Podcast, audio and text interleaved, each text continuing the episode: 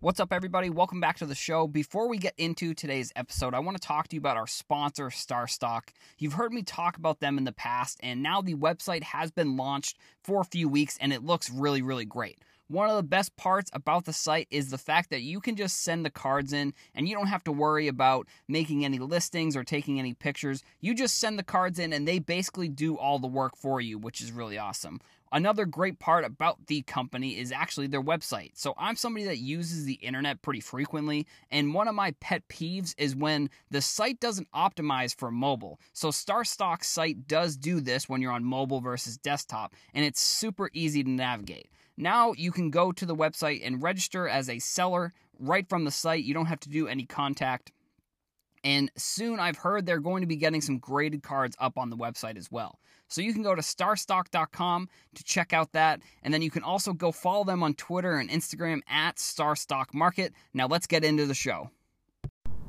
What's up, everybody? Welcome back to the show. My name is Adam. I am your host. So on today's episode, I'm going to be talking about like what's going to happen potentially next year for cards. Now, I think at this point everybody knows about the NBA returning, and it's going to del- it's going to delay the delay the start of this upcoming season for for free agency and the draft and everything because like usually the NBA season I think would be over and we'd be looking at the draft coming up. I'm pretty sure. I think the draft is usually in June, so we're looking at about a five-ish month difference between this year's draft and then the draft is going to happen in October.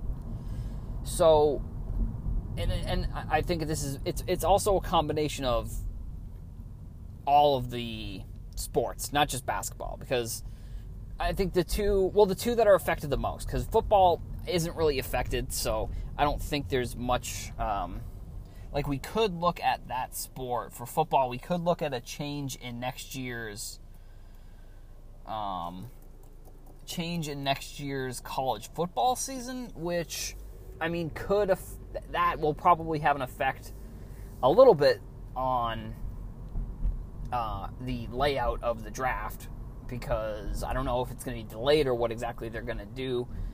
I, you know, just because from what I've seen, uh, it looks like there's it's it looks like it's almost a 50-50 shot that there's going to be the season is on time for college football at least, and for regular football, it looks like they at least are going to I think with with a lot of stuff going forward, they at least are going to have the season on time. Whether there are fans or whether there are a reduced amount of fans, that's I think still to be determined.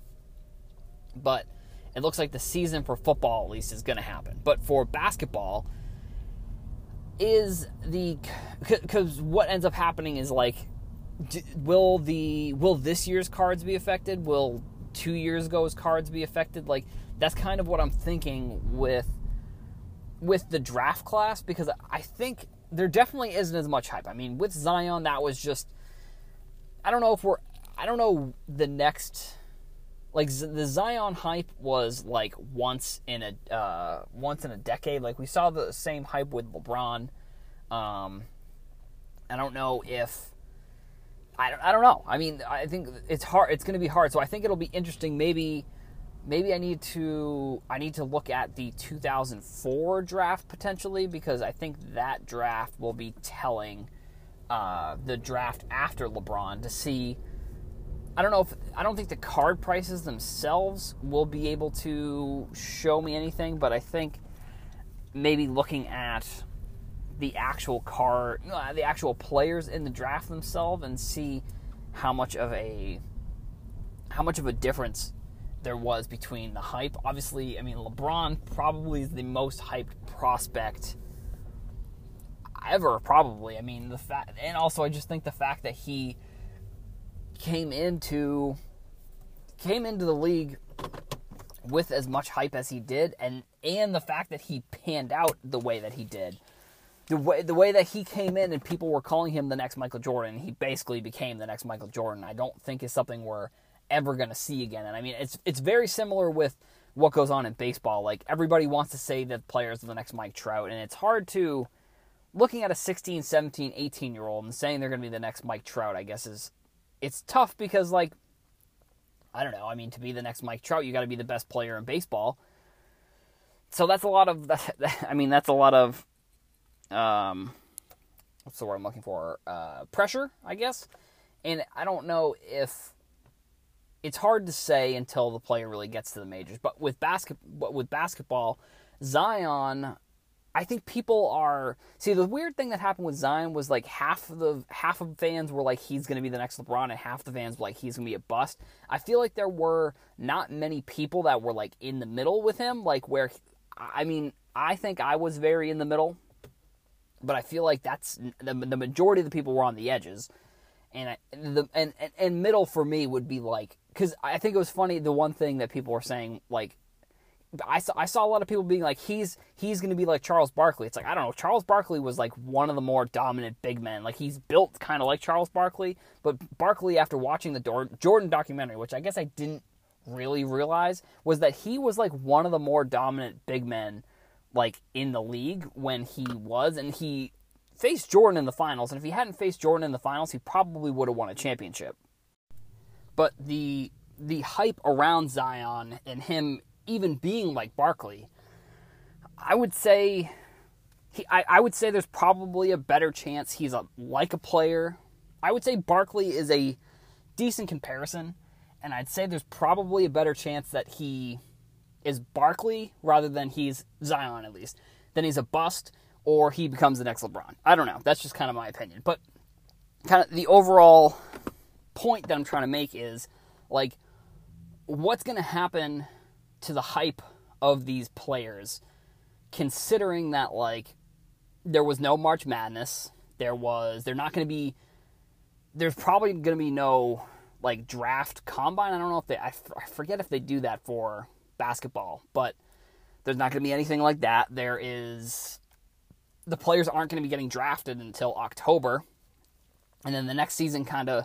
So that means there's probably going to be no no well it, summer league, but it would obviously not be in the summer, but it would be like the the prospect league. I don't know if they're going to be doing that or not, but like I think it may be an opportunity if you were following college basketball this year pretty closely that it could be an opportunity that if you wanted to I don't know if it's follow if you follow the league, I think it's an opportunity that you'll you'll know more about these prospects and you may know like who is going to be the best prospect coming out of this draft.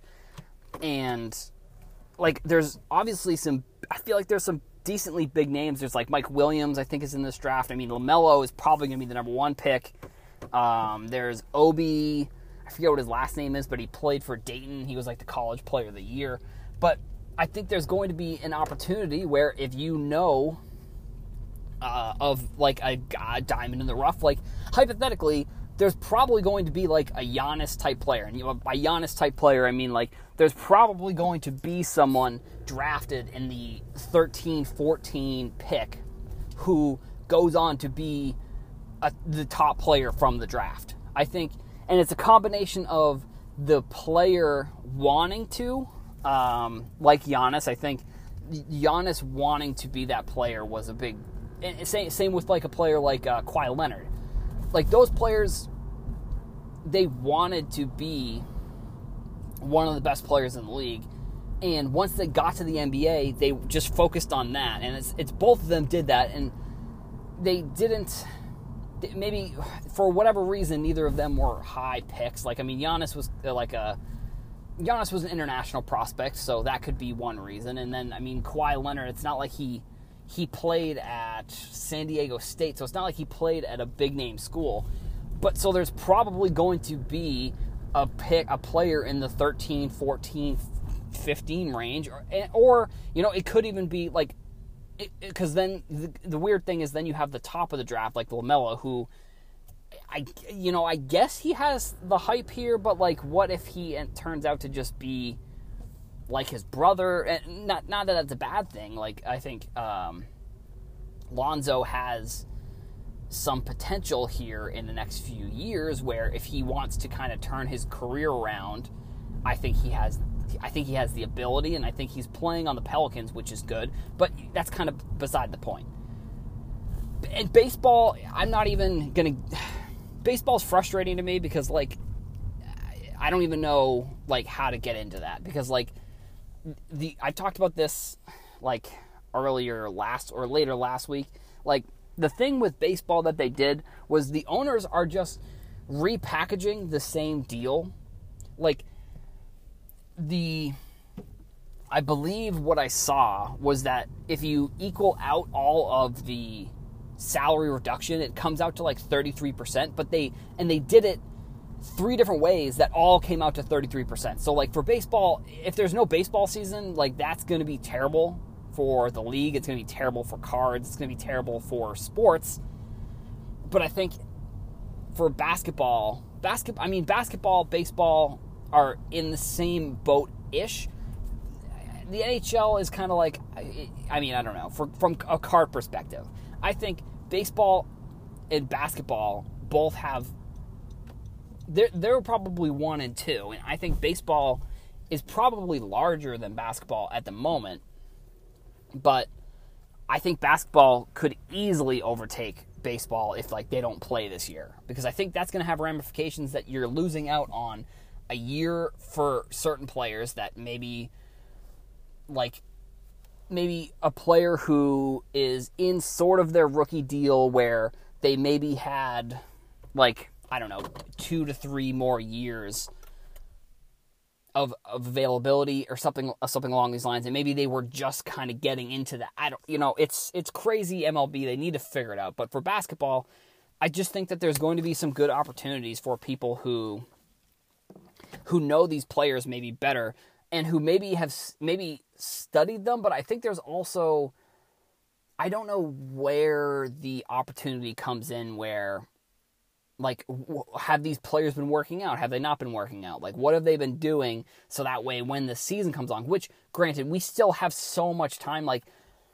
there's still the NBA hasn't even come back yet. The, the, the draft lottery hasn't even happened. The draft obviously hasn't happened. So there's still so much time for these players to like, get into shape but like what's going to happen when this next season comes around? Like are we going to see are we going to see the rookies not be totally ready because they haven't I mean they in uh, if if a player played in March Madness, they could have played into April, and then they played in summer league, and then they played in the draft, or they played in the beginning of the season.